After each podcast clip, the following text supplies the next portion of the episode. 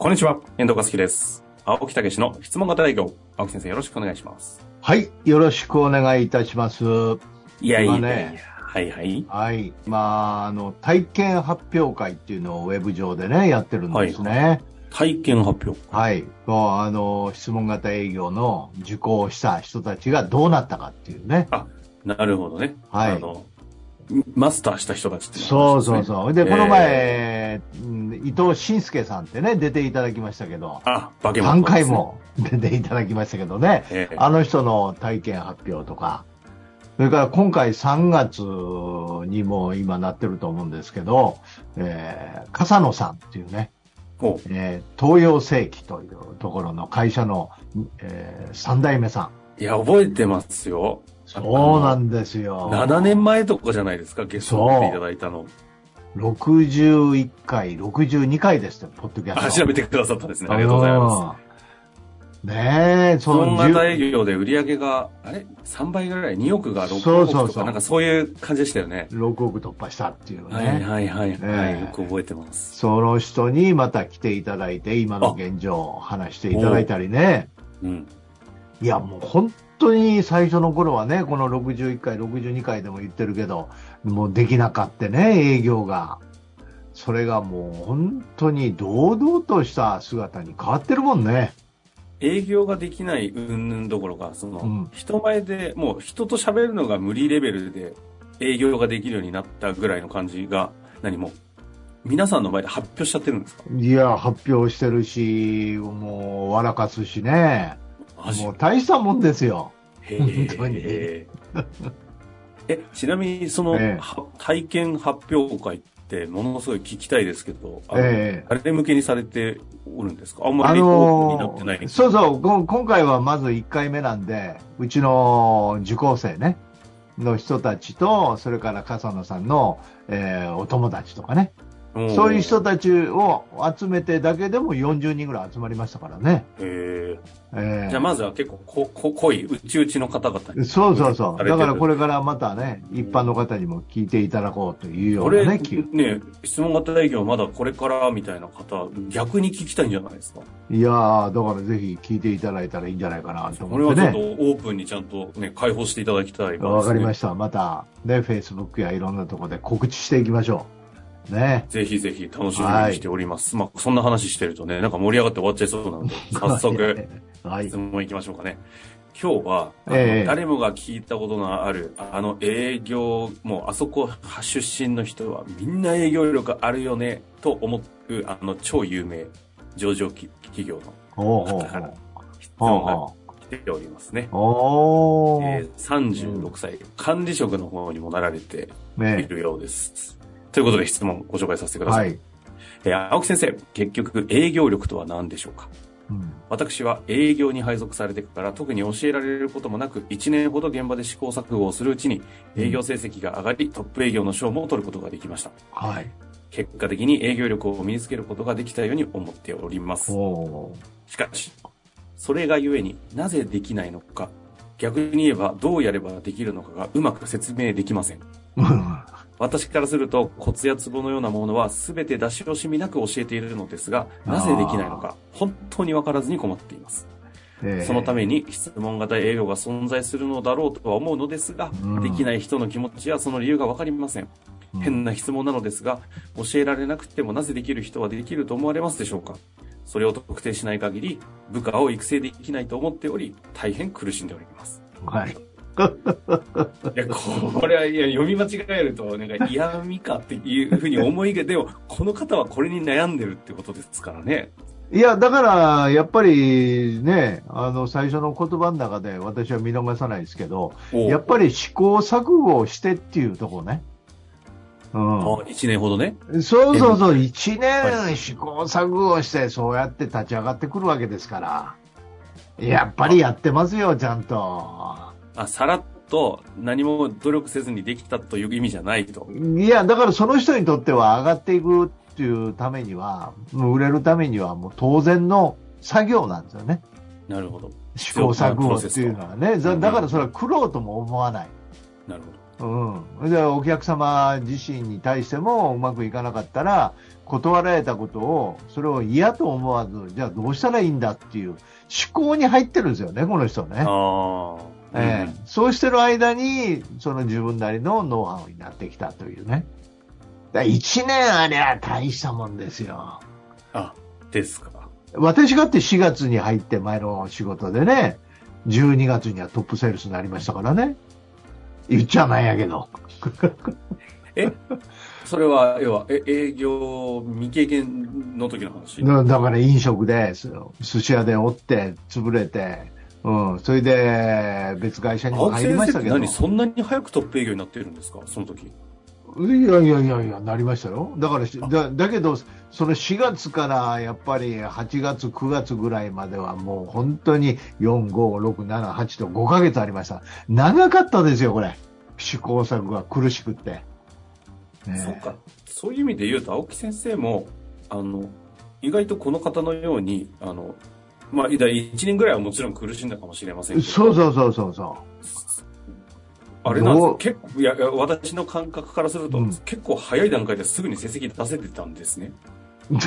で、いや、その出し方がまあまあ問題やけどね。えまあそう第ですね一段階レベルとかね。そうそう、ああるるけども、けない道ができること10のやり方月ぐらね。いには自分で掴んだと思った、思いましたからね、第一段階で。そっかそっか。そうそういうフェーズはあるのか。うん。だから10、11、順位と一気に飛ばしましたから。でっていくとですよ、全くもってこの方の気持ちが分かる立場ですよね。うんある程度できるっていう、売るっていうことだけで言えば、一気にバーッとできちゃったけど、じゃあこれを本当に再現性を持たせ持たせてできるようにさせてあげようと思ったら、全くできなくて、質問型営業が、うんなんかいや、だから、まあそこです10よ。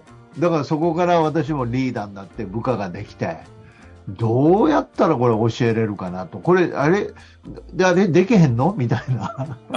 あ、じゃあ、そっかそっか。全くもってよ気持ちが分かる質問なわけだえ、これ、これ覚えて、何回も言って、感情入れて、で、相手の前でやったら、できるやろ？みたいな。いや、でもそう思うと、当時の青木先生の質あの、教育って絶対最悪ですよね。まあ、例えば毎朝起きて、なんか、なんとかって読めええやとか、行く前になんとかって呪文唱えんねんみたいな、そういうのも含まれてそうじゃないですか。そうそう、ほいで帰ってきてできへんかったら、もうみんな帰ってくれよ。もう9、9, 9時ぐらいに夜の8時とかはいはいに、もう肩を落としてね。落としてね。あかんと、そら。よし。もうほんなら今から帰るまでに、家帰るまでに飛び込みしようと。晩の9時や。9時、9時。帰り、いい迷こ惑だ。あ、じゃあ明日の朝6時半集合やから、そのね、報告しろとうん。出勤6時半やったの。マジ？ああ、そういう意味で言うと、本当に育てるの下手くそだったんですね。下手くそ。もう、もうあかんかったらもう気合と根性しかなかった。あー あ、いや、なるほど。じゃあ、じゃあ、じゃあ、もう、もろに回答できるじゃないですか。いや、だから、ポイント、ポイントどこですかね？え？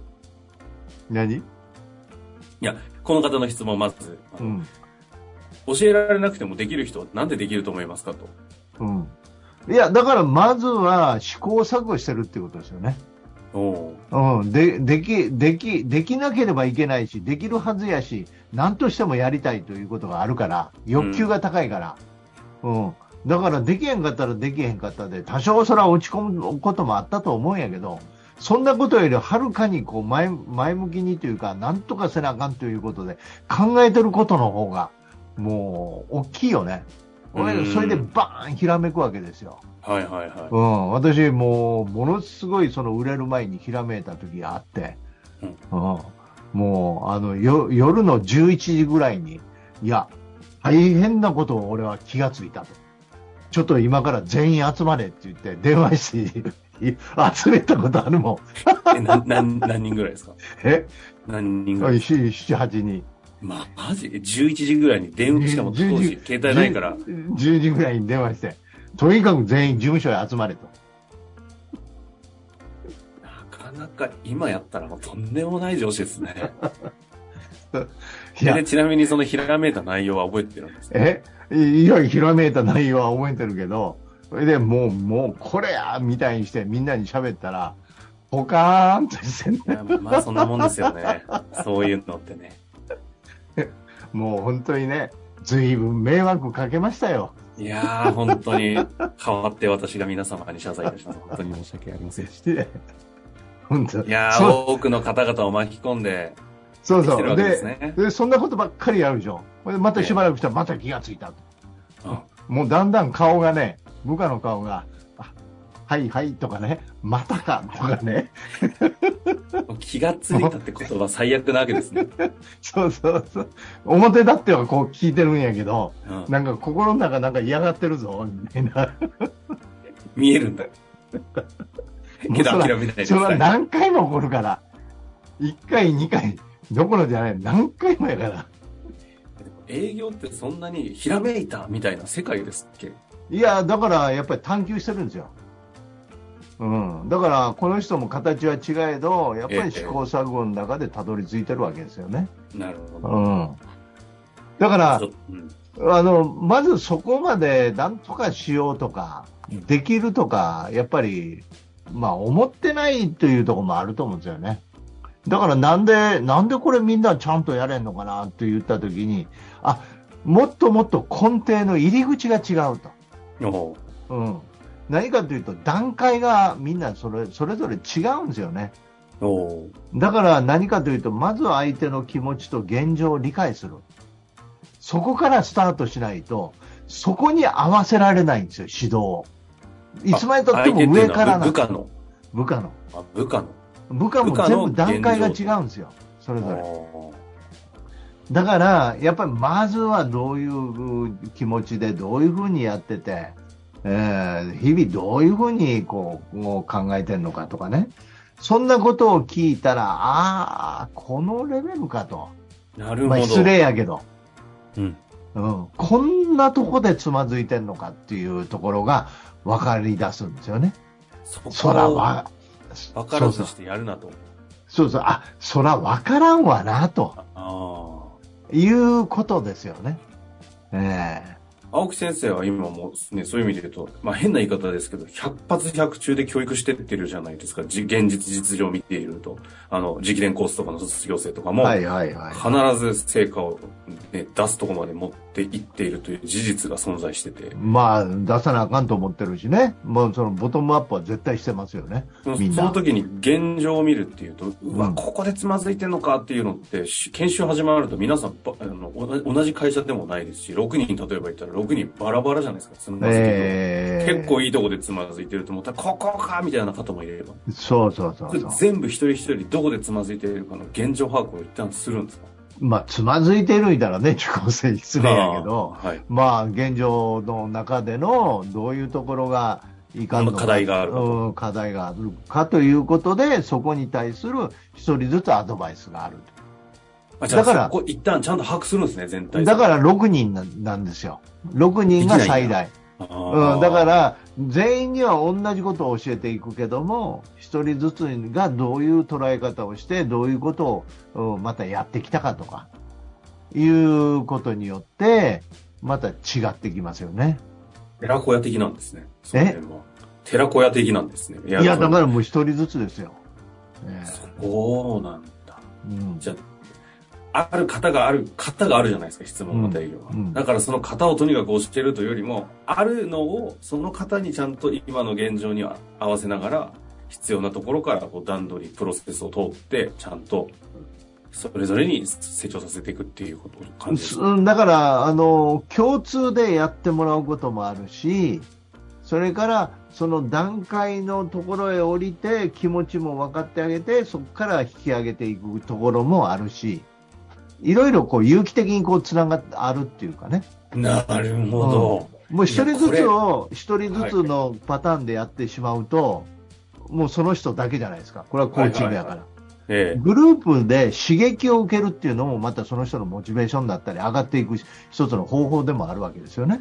なるほどですね。ええだからそういうことを通しながら個別にも一人ずつの段階を教える。あるいはその人のものの考え方とか、えー今の状況とか、把握してあげるだけでも言い方が変わってきますよね。うーん。ええ言い方が。そういう意味で、もう理解をするだけじゃなくて、こっち側が把握してあげるだけでも、無意識に指導の仕方が変わってきますよね。改めて総括で言うと、まず、まずスタートするのが、その現状、相手はいのその育てる部下とかの現状と、よく聞いてあげる。まあ、もう、もものの考え方。うん。それから、あと、今の段階。どんなところでつまずってんのか。うん。で、あと、どんなことをやろうとしてんのか。習慣の問題ですよね。一日の生活習慣なんかも関係してくるよね。おーえーどういう生活をこうやってるのか、どういうふうに、例えばやらないかんことをどこへ入れて、えーこうやればいいのかっていうか、どこでやるように言ってあげればいいのかとかね。具体性、そんなんもいると思うんですよね。うんうんうん。ええはい。そんなこレベルでちゃんと現状把握をするというところからってことですね。だから言いたいのは、もうその人がやってきた、それをものすごい加速度を持って1年でやってきてるから、うんうんうん。うん、そこをよく理解をして、相手の現状をよく聞いて、まず理解をして、しながら必要なものを入れていくっていうかね。なるほうん、そういうふうに粘り強さを持ってやれば、指導はできると。ど。いやー、ちょっと非常に大事な回になりましたね。そうですか？はい。いや、いやね、どう育てるかって書いてね、やっぱりどう営業ができるようになるかが多い中で、うん。指導論、ちょっと引き続きね、質問ぜひいただきたいですね、また。うん。青木先生、やっぱりこの辺は知見ありそうなので、またいや、別の機会にここは結構ね、ねまあ、自分なりに試行錯誤してますそれそうですこそね。よね。していきたい。いというやつですよね。はい。まあ、ということでお時間も来ましたので、一旦終わりたいと思いますが、ぜひぜひ教育論、青木先生への質問をお待ちしております。はい。ありがとうございました。ありがとうございました。本日の番組はいかがでしたか？番組では青木武氏への質問を受け付けておりますウェブ検索で「質問型営業」と入力し検索結果に出てくるオフィシャルウェブサイトにアクセス。その中のポッドキャストのバナーから質問フォームにご入力ください。たくさんのご応募お待ちしております。